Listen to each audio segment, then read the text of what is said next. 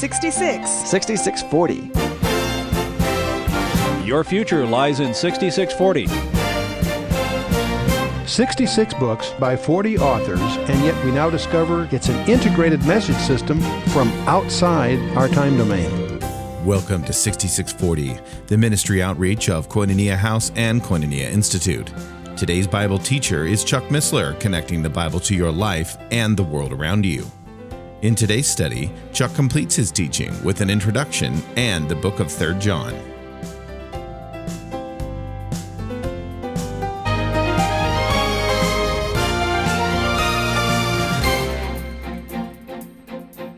fellow helpers. We know that his gift. We, we know not what his gifts were, but we know that he was committed to assist. That's what the, the, the term reveals to us there. Now, if John did write these letters after the Patmos vision, that makes up the book of Revelation, then these are his swan song. It's possible these might be the final, his final message, uh, you know, to his believers. And uh, we often want to ask ourselves, were all the prominent men in the early church exemplary? No, apparently not. We're going to now encounter a negative example, okay? Diotrephes, or however you pronounce that, the dictator. And we're going to find that he has five specific indictments leveled against him. Verse 9 I wrote unto the church, but not Diotrephes, who loveth to have the preeminence among them and receiveth us not. You got a couple of issues right there. And uh, he loves to have preeminence among them. And uh, you know, it's interesting. If I asked you who was Mr. Arrogance on the on the radio, most of you could quickly fill in the blank of that because that's that's somewhat his image. But in this case, this particular one receiveth us not. So okay, what is this all about? Hospitality was a key commitment among the early church. You know, we think travel's tough today. We just got back from a church serving at a conference and having to connect flights, and you come back exhausted. But in those days, they didn't have TSA. They didn't have, uh, you know, airline check-in problems. We think we have a tough time. They did. They went on foot. They went on foot. And Peter also emphasizes the issue of hospitality in his letter, as does Paul in his, in Timothy, Romans, and Titus, and so on. Wherefore, if I come, I will remember his deeds which he doeth, prating against us with malicious words, and not content therewith, neither doth he himself receive the brethren, and forbiddeth them that would, and casteth them out of the church. This guy's a first class troublemaker, isn't he? John says, Wherefore, if I come, I'll remember his deeds which he doeth. And then he goes on to list them. Okay? Prattling, prating against us with malicious words. That's the one that bothers me the most about this. What a tragedy that there's so much slander and defamation within the body of Christ. That's been one of the toughest adjustments that I've made going from the secular boardrooms. Spent 30 years in, in, in the boardrooms. Now I look back and realize I had the benefit of, uh, of, dealing, uh, being involved with some really first class people. May not have been believers, don't be sorry, but they were quality people. My biggest adjustment in getting into full time ministry has been dealing is to deal with these shoddy ethics uh, within the community, the deceit and the uh, slander, and it's just uh, the, the toughest part of the last couple last twenty years. I've just been doing the you know full time part of this. I was 30 years in the boardrooms and about 20 years in, in, in you know doing what we're doing here. But uh, anyway, we'll talk a little more about this before we go. Contention is the evidence of pride. People say, Chuck, will you will you enter into a debate on pre-trib, post-trib? No. Somebody wants to talk about it, just wants some serious understanding why we hold those views. Great, but I don't believe in debates. Not for these kinds of things. Why? Because that, that's a pride issue. Where there's contention, there's pride. And I, I, that, that to me sounds dangerous. We've got to be cautious about accepting what we hear about God's servants. We've got to be, be very cautious. And uh, we hear, we, uh, of every, of every conflict, you know there's a major side you have not heard. So we should give that great respect. The part we haven't heard. The disturbingly frequent occurrence of gossip, and even worse than that, public slander among Christians is one of the most astonishing paradoxes that I've encountered in the decade of professional Christianity that succeeded my three decades of an executive career in the secular world.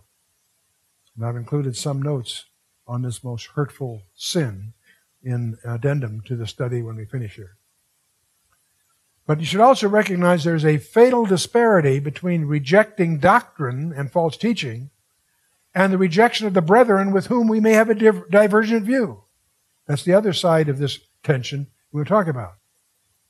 And uh, so, th- this fatal disparity between rejecting doctrine and false teaching and the rejection of the brethren, this indicates an insecurity. God was a threat to Diotrephes' uh, station. He certainly wouldn't be looking forward to John's threatened visit, I'm sure. It also indicates that Jesus wasn't preeminent in his life.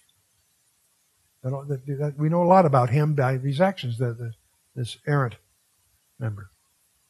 But we do need to be diligent to have no fellowship with apostates, as we reviewed in our Second Peter study and Jude studies.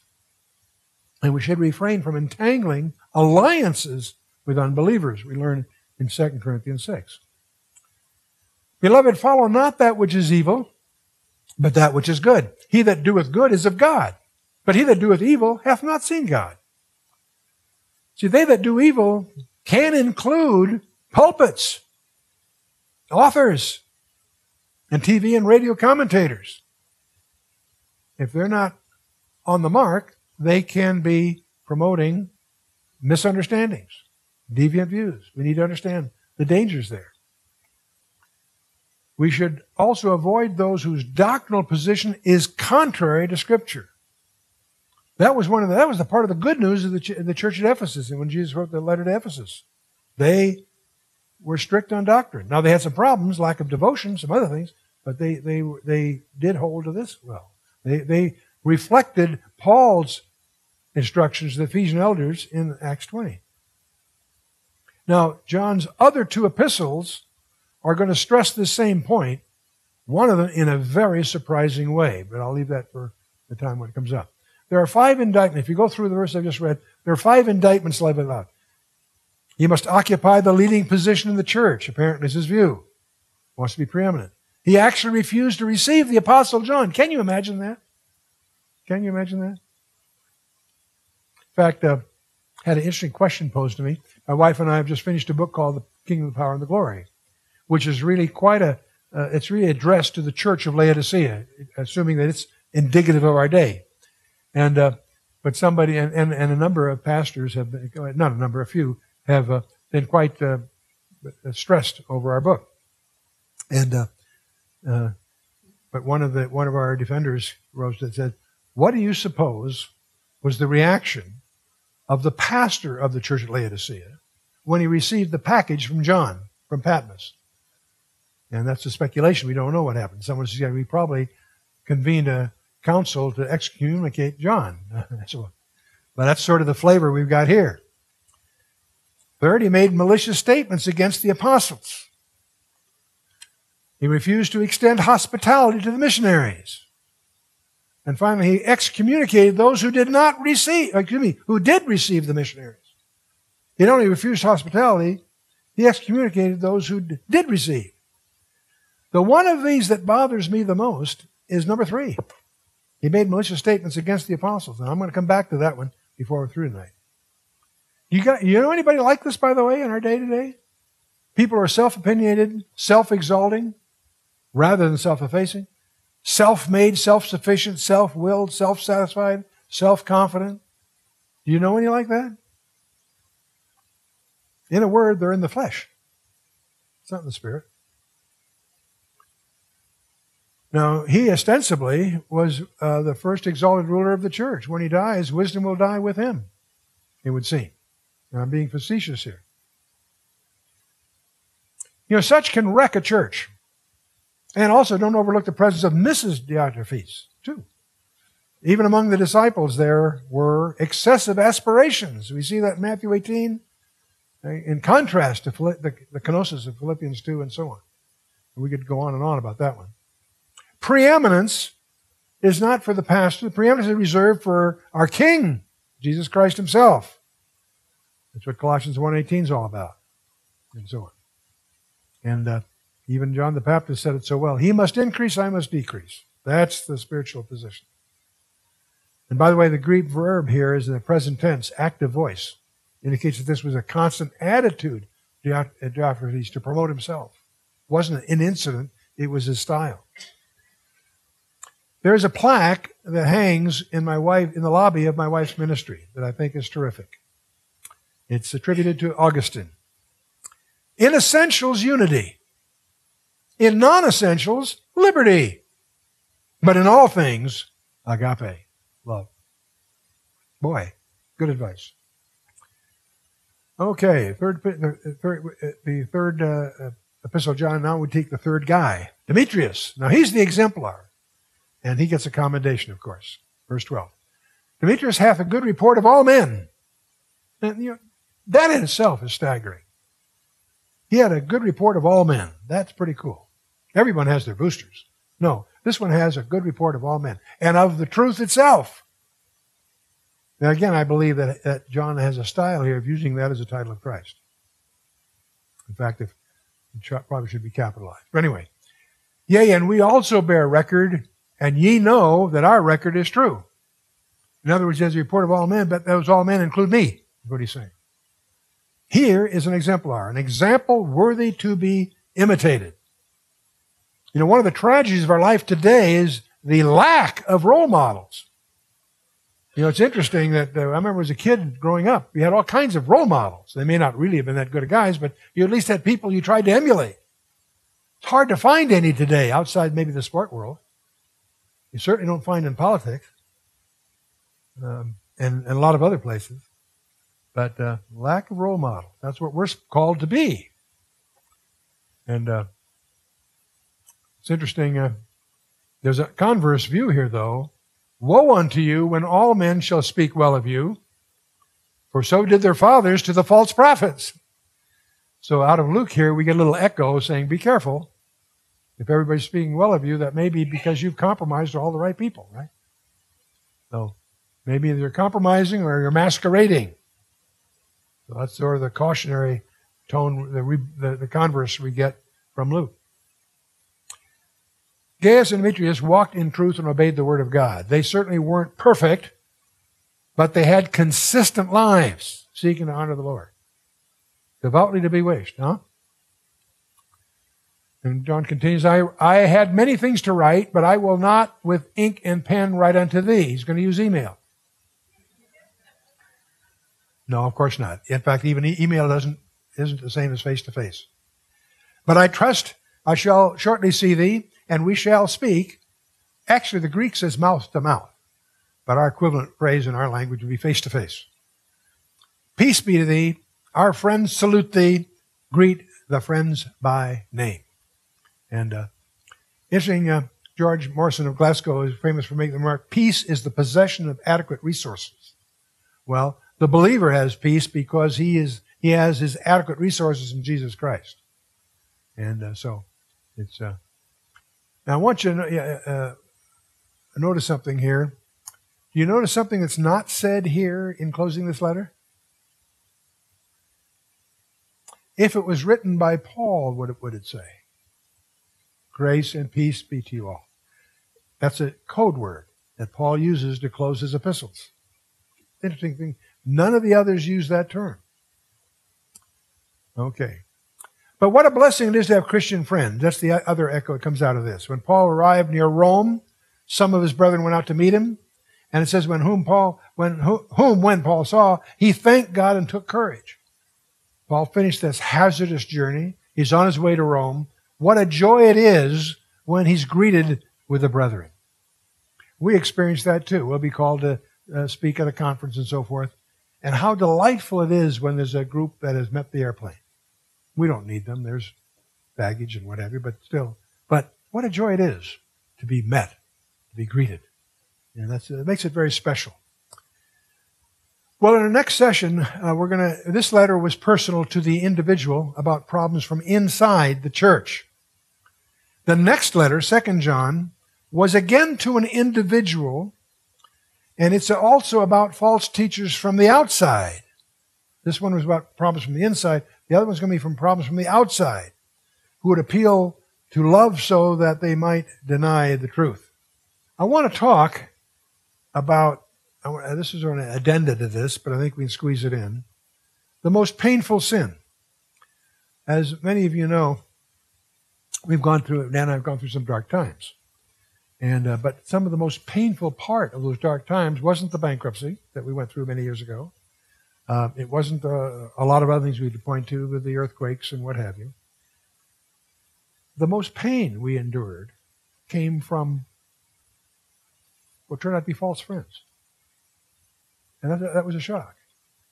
People we'd known for 20 years that suddenly treated us, us as if we had leprosy because we were on the front pages of the financial section of the local paper. And uh, um, it was as if, we, as if we'd committed some kind of unforgettable sin, unforgivable sin. There were some that wouldn't even take time to pray with us. And uh, that era was a very sober. Now, the good news is there were strangers we never met that rallied around us with an enthusiasm that was precious. Guys I didn't even met, but they chose to, it turned out some very prominent people assembled uh, themselves as sort of an advisory board for us. But the question then really is what sin has probably caused more pain than any other? More pain. Well, murder. No, sometimes the murders are painless, except for maybe the loved ones of the guy that was killed. Not, I'm not, I'm not, not, I'm not minimizing that. But just collectively speaking, what sin has probably caused more pain than any other? Leviticus 19 spells it out, starting at verse 16. Thou shalt not go up and down as a talebearer among thy people. Neither shalt thou stand against the blood of thy neighbor. I am the Lord. Thou shalt not hate thy brother in thine heart. Thou shalt not in any wise rebuke thy neighbor and not suffer sin upon him. Exodus 20, verse 16. Thou shalt not bear false witness against thy neighbor. That's not just a question of lying, saying something's untrue. It's speaking something untrue about a neighbor. See, my premise is that the most painful sin is gossip. That's caused more pain collectively than anything else you can imagine. Proverbs 10, starting verse 17. He is in the way of life that keepeth instruction, but he that refuseth reproof erreth it. He that hideth hatred with lying lips, and he that uttereth a slander is a fool. In the multitude of words there wanteth not sin, but he that refraineth his lips is wise. The tongue of the just is as choice silver. The heart of the wicked is little worth. Gossip is a form of betrayal. Gossip is probably accountable for more personal pain and suffering than most of us have any appreciation of. Common, casual, yet hurtful beyond our imagining. Quietly, behind the flurry of daily priorities, its venom does its silent work, undermining confidences, betraying relationships, spreading unseen injustices. It's disturbing to note how many of us have been injured deeply by gossip and by those who accept without checking negative or derogatory innuendos whispered behind our backs. Ooh. What an opportunity! to display loyalty, love, and by assuming the most charitable construction in advance, demonstrate the foundation of a relationship. I like that, especially in advance. The tongue is a ready and willing instrument to talk about our neighbor behind his back. We learn from Romans, 2 Corinthians 12, James 4, and so on. 2 Corinthians 12, 20.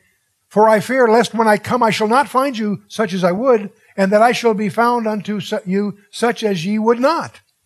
Lest there be debates and envyings and wraths and strifes and backbitings, whisperings, swelling, tumults. On he goes, Second Corinthians, Paul. Back to Proverbs 11, 13. A talebearer revealeth secrets, but he that is of a faithful spirit concealeth the matter. Concealeth the matter. Proverbs 18:8. The words of a talebearer are as wounds, and they go down into the innermost parts of the belly. Those aren't surface scratches, are they?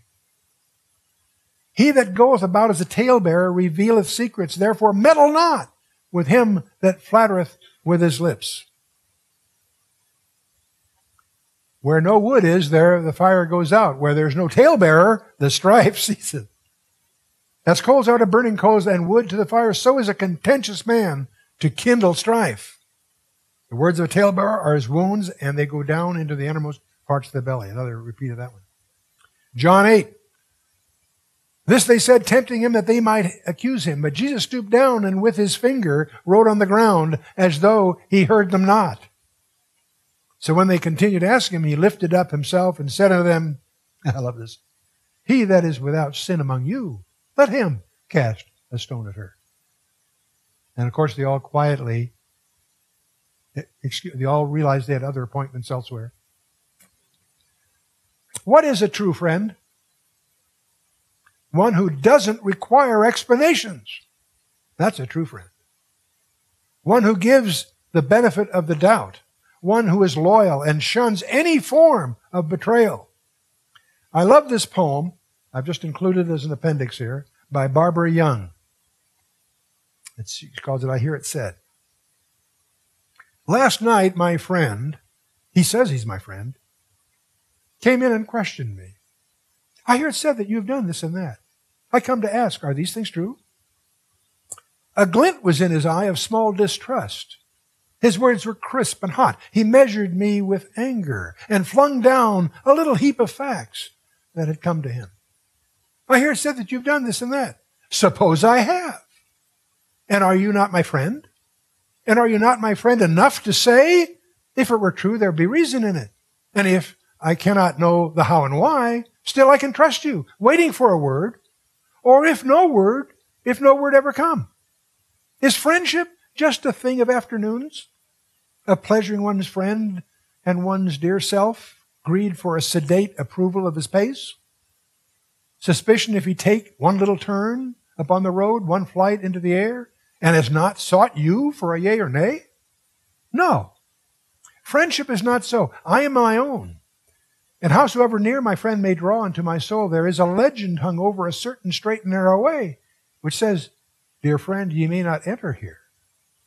I would the time has come, and it is not. When men shall rise and say, He is my friend. He has done this. What is that to me? Think you I have a check upon his head, or cast a guiding rein across his neck? I am his friend. And for that cause, I walked not over close beside him, leaving still space for his silences and space for mine. Okay, well, next session, I want for that I want you to study Second John. And you might also take a look. The question is going to occur as who is it addressed to? And I'm astounded to discover that the view that I hold, I can't find any commentators that agree with me. Okay? Now, there are two theories. One is that this is a, an idiom of the church.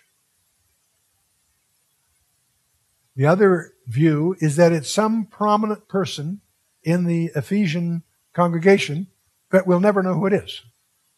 Those two views were proposed by Jerome way back in the what the first century or whatever and is echoed by virtually every commentator I consult. Well, it's one of those two things. Now, most commentators recognize that it's not satisfactory as a term for the church because we're not children of the church. We're the children of God. I mean, the, you know, the, the, trying to make the elect lady mother church somehow may have been fine for Jerome, but not, not with our understanding. But I'm going to suggest to you that you can clearly see who it is if you study the text very carefully. And we're going to do that next time. And in preparation that, you might want to read John 19, especially verses 25 through 27, because we'll be drawing on some hidden insights regarding that next time. Let's stand for a closing word of prayer.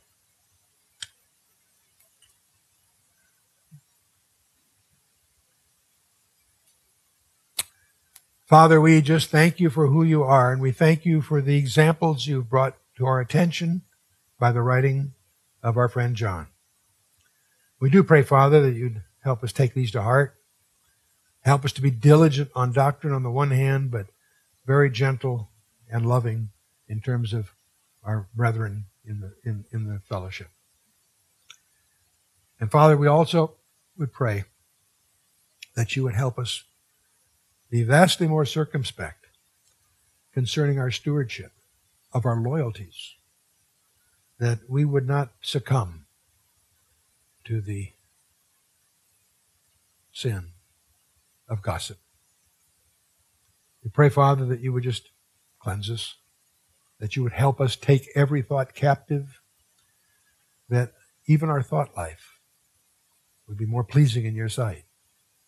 Help us, Father, to be to put the most charitable construction on all that we encounter, that we too might be living examples of what you would have us be. We thank you for your word. We thank you for the Holy Spirit to open that to our hearts and our lives. But above all, Father, we thank you for the gift of your Son, our coming King, in whose name we commit ourselves. Amen. You've been listening to 6640, the ministry outreach of Koinonia House and Koinonia Institute. Today's Bible teacher was Chuck Missler, teaching through the books of 1, 2, 3 John. Download the new K House TV app to access an ever growing collection of free resources. Visit the Apple or Android App Store or search K House TV on your Roku or Fire TV streaming device. Thank you for listening to 6640 and for your continued prayerful support of this ministry. Until next time, as we continue this series, may God bless you with the knowledge of His Son, Jesus Christ, as you study His Word.